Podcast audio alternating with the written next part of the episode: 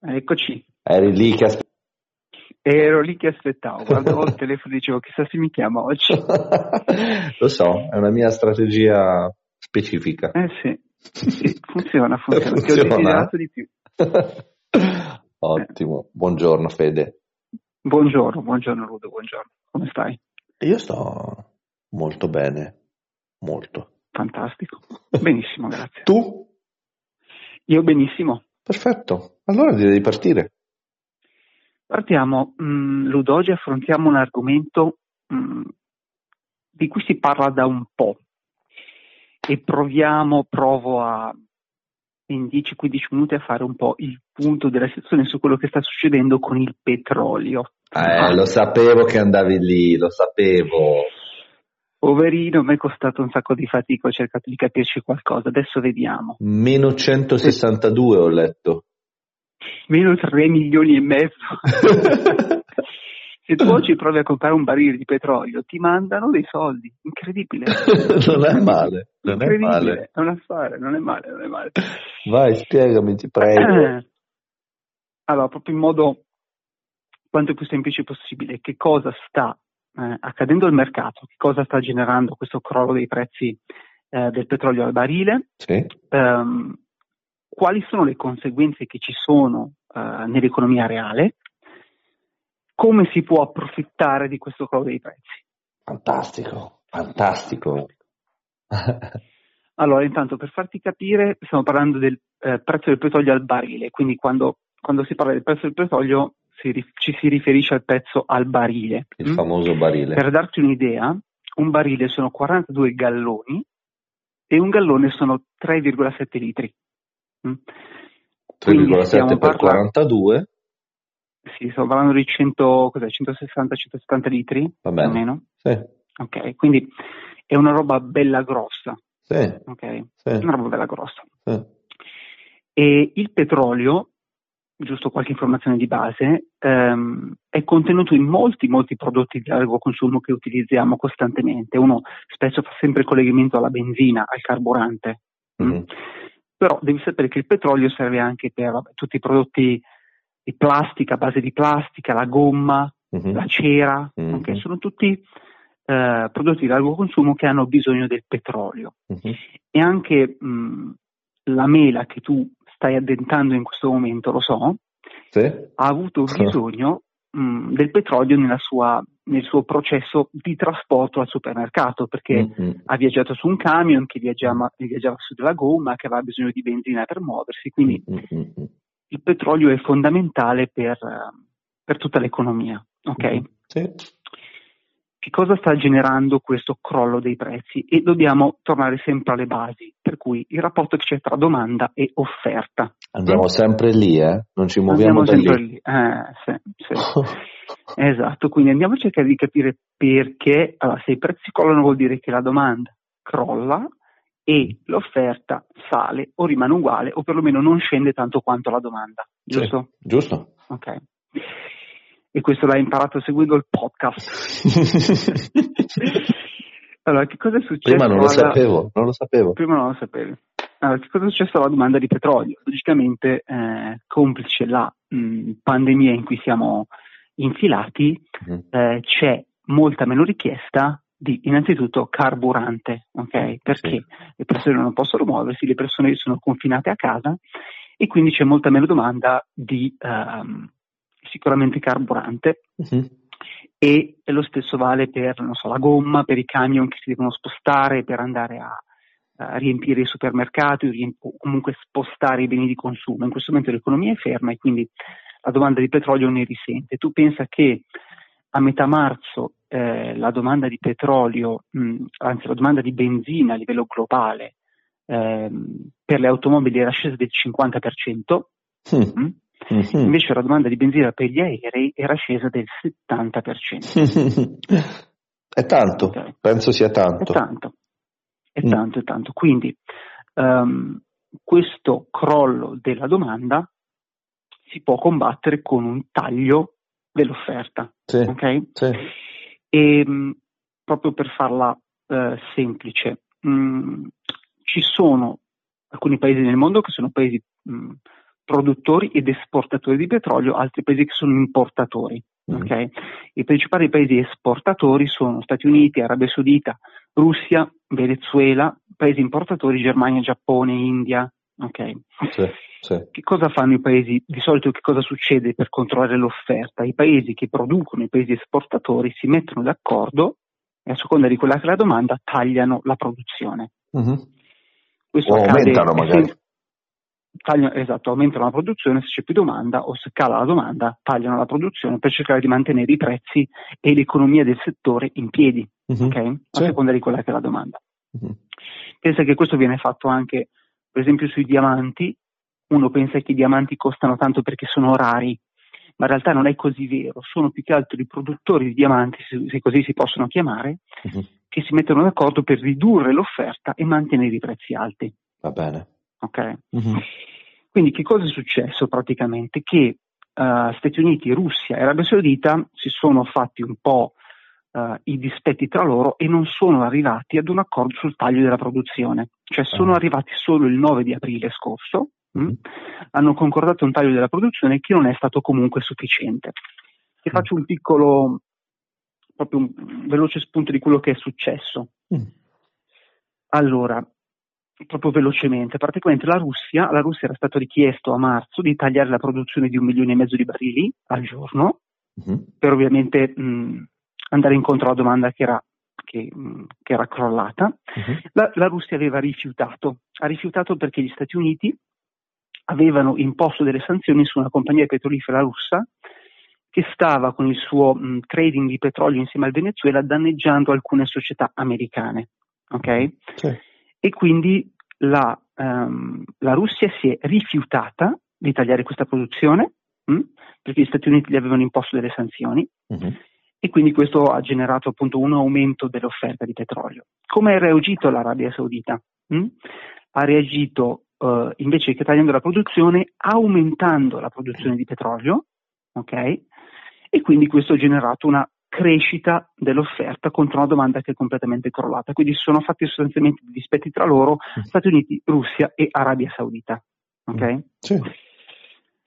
Allora, adesso andiamo a capire che cosa mh, succede all'economia mh, reale, ok? Quindi come sia le aziende che noi consumatori uh, possiamo vedere i, i, risultati di questo crollo dei prezzi uh, nel nostro vivere quotidiano. Sì, nice, nice. Perché ho sentito qualcuno che dice, ah no, ci sarà deflazione perché ci sarà una diminuzione dei costi e delle materie prime. Mm, mm, interessante. Allora, sicuramente potremmo aspettarci la riduzione dei prezzi del carburante, questo è sicuro. Sì. Potremmo aspettarci la riduzione dei prezzi dei prodotti al consumo, sia che quelli che sono direttamente collegati al petrolio, per cui prodotti a base di plastica, dovrebbero costare di meno, logicamente perché il petrolio costa molto di meno, ma anche in generale se i costi di trasporti si riducono, anche i costi um, dei prodotti che sono trasportati dovrebbero scendere, quindi la mela ipoteticamente trasportata su un camion che pagava benzina 10, adesso la paga 5, dovrebbe costare di meno. Mm-hmm. Mm? Sì. Molte attività tutte le attività che vendono petrolio, quindi collegate al petrolio a livello mondiale, sono logicamente molto in difficoltà, perché prima potevano vendere il petrolio a 60 dollari al barile, 50 dollari al barile, adesso lo vendono a 10, 15, anche addirittura negativo sui futures di maggio e quindi logicamente non si sa queste aziende come potranno pagare i loro debiti nei prossimi mesi, quindi sono costrette a chiudere. Mm? Mm-hmm. Prova a pensare, tu apri un business di panini mm-hmm. e li puoi vendere a 10 euro, tra un mese sei costretto a venderli a un euro. Okay? È difficile che a quel punto tu riesca a sostenere i costi della tua attività e quindi devi per forza chiudere. Pagare qualcuno per mangiarli. Esatto, pagare qualcuno per mangiarli. Mm, poi a livello ancora più macro ci sono, come dicevamo, paesi importatori ed esportatori, mm-hmm. quindi paesi che basano la loro economia proprio sulla, sull'esportazione di petrolio. Venezuela, Russia, Arabia Saudita, quindi questi paesi sicuramente subiranno forti contraccolpi, ok? Sì. Perché logicamente i prezzi sono crollati. Adesso vediamo un po' come approfittare Oh, come poter approfittare e qui arriva il bello. L'hai tenuto alla fine? Eh? Arriva il bello, come si fanno i big money. Eh? Dico, l'hai tenuto alla fine perché volevi tenere alta la tensione. Bravissimo, bravissimo. Allora, ci sono alcune cose proprio semplici che si possono fare. Um, allora, intanto il presupposto è che eh, si specula su questa cosa se si ritiene che in futuro il mondo torni a normalità. Okay? Mm-hmm. Che credo che sia una cosa che tutti si auspicano, ma anche molto probabile. Okay? Mm-hmm. Potrebbe essere tra un mese, sei mesi, un anno, però tutte le automobili che in giro vanno a benzina, tutti gli aerei che vanno a benzina, mm-hmm. difficilmente verranno gettati eh, da una rupe. Da, da, una rupe. Ok, quindi probabilmente nei prossimi mesi torneranno a volare e le auto torneranno a circolare. Quindi la domanda tornerà. Questo è effettivamente un settore che ha risentito tantissimo del problema contingente della, della pandemia e è probabile che torni a riprendersi ai livelli precedenti. Quindi il presupposto è questo. Quindi potrebbe esserci qualche occasione sul mercato. Vabbè, la prima è quella di mh, eventualmente comprare azioni di società logicamente che operano nel settore. In Italia sicuramente Eni, uh-huh. abbiamo visto le azioni di Eni crollare da mi sembra 15 euro fino addirittura ai 6-7 euro, poi siamo risaliti leggermente, però sicuramente Eni è una società gigantesca, molto solida, o chiude o tornerà operativa, quindi c'è un'opportunità lì. Quindi la prima cosa è comprare azioni di società che operano nel settore. Sì. Seconda cosa che si può fare è comprare degli ETF. Mm? Mm-hmm. Velocemente, gli ETF sono anche Exchange Traded Funds, mm-hmm. sono, del, um, sono dei, dei, derivati che seguono l'andamento di un indice o di un basket di azioni, per cui tu non compri solo l'azione di Eni, ma compri un indice che replica l'andamento di diverse azioni di società mm-hmm. che operano nel settore. Okay? Mm-hmm. Terza possibilità, i futures. Adesso sta parlando molto dei futures perché i prezzi sono andati negativi sui futures di maggio, per cui addirittura sui futures di maggio, mi sembra ieri sera, il uh, prezzo del, del, petrolio al barile era meno 40 dollari. Mm? Mm-hmm. Ci sono due eh, futures principali. Il primo si chiama WTI um, o WTI, come, come piace a te, che indica praticamente è più concentrato sui prezzi al barile um, della produzione statunitense. Poi invece c'è Brent mh, mm, che riguarda invece il resto del mondo. E eh, che cosa sono i futures? Sono degli accordi Uh, per comprare a un prezzo che si fissa oggi una commodity, che in questo caso è il petrolio, in una data futura. Mm-hmm. Ok? Una specie di call. Futures... Sì, un po' diversa dalla, dalle opzioni, è un pochino diversa dalle opzioni, perché c'è già un... Eh, sì, però sì, sostanzialmente abbastanza simile. Mm-hmm. E, e, quindi tu pensi che i futures su maggio sono negativi, i futures su giugno sono positivi più 20 dollari. Ok? Più 20 dollari, nel senso che il mercato sì, sta, ma... stima che a, sì, a giugno. Esatto, ah, okay. esatto, esatto, Quindi a maggio meno 30 dollari o meno 20 dollari, a giugno siamo già a più 20 dollari. Wow. E poi, um, ultimo, ovviamente la possibilità di comprarlo fisico, per cui te lo fai spedire, sì, lo acquisti, a casa, in salotto. bel barile, te lo metti in salotto, come abbiamo detto sono 170 litri di petrolio e aspetti che il prezzo si riprenda. Tu pensa che il secondo motivo che ha determinato il crollo dei prezzi mm-hmm. e quindi l'esaurirsi completo della domanda è il fatto che in questo momento non si sa dove mettere il petrolio che viene prodotto. È Questo fantastico. è il secondo gigantesco problema. Okay? Ci sono le facility, ci sono i magazzini che straripano di petrolio perché come dicevamo la produzione non è stata tagliata e quindi questi qua non sanno neanche più dove metterlo, sono costretti praticamente a buttarlo. Hm? No. Tu pensa che eh, in Oklahoma, in questa città che si chiama Cushing, hm, c'è una facility per cui un magazzino uh-huh. proprio destinato allo stoccaggio di petrolio uh-huh che può stoccare fino a 91 milioni di barili, che in questo momento sta letteralmente esplodendo, cioè non c'è neanche più posto dove metterlo. Per cui mm-hmm. gli americani non stanno comprando più petrolio perché non sanno neanche più dove stoccarlo. L'alternativa è in salotto, ma diventa un po' dura. Ma io penso a Greta Thunberg in questo momento come si sta crogiolando sotto il piumone. esatto. Tutta esatto. contenta di aver fatto una macumba, qualcosa. Sì, sì, esattamente. Quindi il punto è che la domanda è crollata anche perché non solo, beh, non ce n'è bisogno perché le macchine non vanno in giro, ma anche chi vuole speculare oggi sul fatto che in futuro uh, l'economia si riprenderà e vuole comprare del petrolio fisico o dei futures, perché anche i futures poi a un certo punto te lo spediscono quando scade la data, ehm, non sanno dove metterlo. Non sanno dove metterlo. Ho capito. Vedi, io ho delle, domande, ho delle domande su, su questa cosa del, del, negativo, perché stiamo parlando del, parlando del WTI crude, ha un valore negativo. Mi spieghi bene cosa vuol dire avere un valore negativo? Cioè, se io compro un WTI crude che adesso è a meno 11, che cosa succede ai miei soldi? Buona domanda. Buona è, una, domanda. è una buona domanda. Cioè, va bene, voglio so comprare del WTI crude. e poi loro mi dicono, ah, ecco, grazie dei soldi, noi ti diamo X tra uh, un mese, non lo so, non, questo uh, mi eh, sfugge. Ma io non lo so, allora, credo che nessuno ti dia dei soldi, eh, sicuramente è un'anomalia, uh, mm-hmm. però mi riservo di approfondirla. Vabbè. Veramente è un'anomalia, ci sono dei gap giganteschi nel prezzo, la domanda è completamente azzerata. Sì. E questo ha portato a, a cose negative. Non so che cosa succede sinceramente, non credo che ti accreditino dei soldi, ecco. non credo. Non credi? No, non credo, potresti provare, poi sapere se ti arriva un barile di petrolio ti do una mano a gestirlo. È più probabile quello, giusto? È più probabile un barile di una mano a gestirlo. Ho capito. È un'altra domanda, Fede. Vai. Qual è il futuro? Cosa succederà? Eh, e questi faranno una pressione pazzesca per riaprire tutto, giusto? Perché noi dobbiamo andare al lavoro con la nostra macchinetta.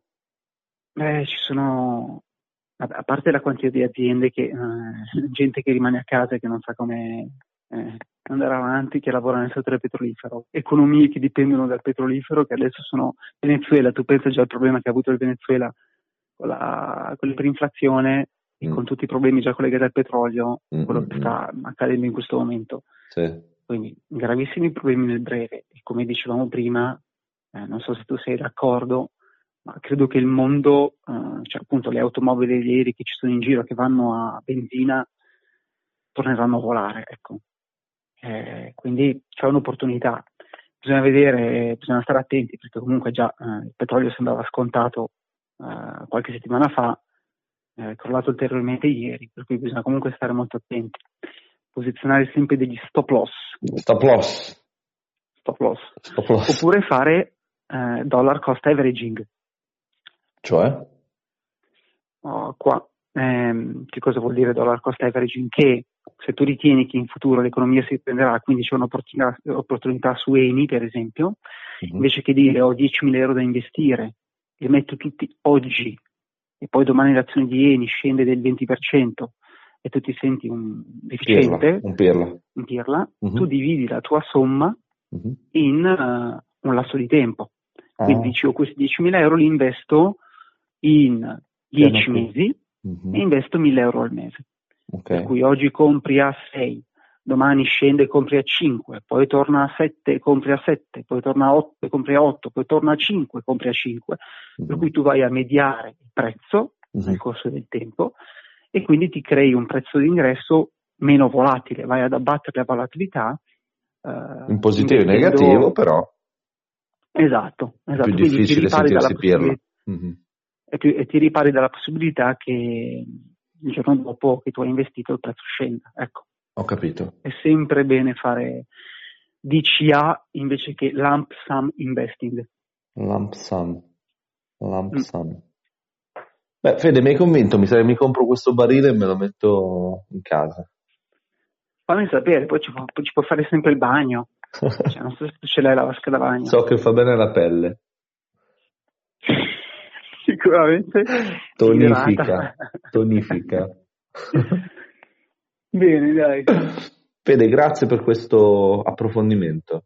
Era, era necessario, te, era necessario. Era necessario, sì, mi sono Penso sentito di, sì. di, dover fare qualcosa oggi. Hai fatto, hai fatto la cosa giusta. Bene, allora ci sentiamo domani. A domani. Ciao Fede. Ciao ciao. Ciao ciao.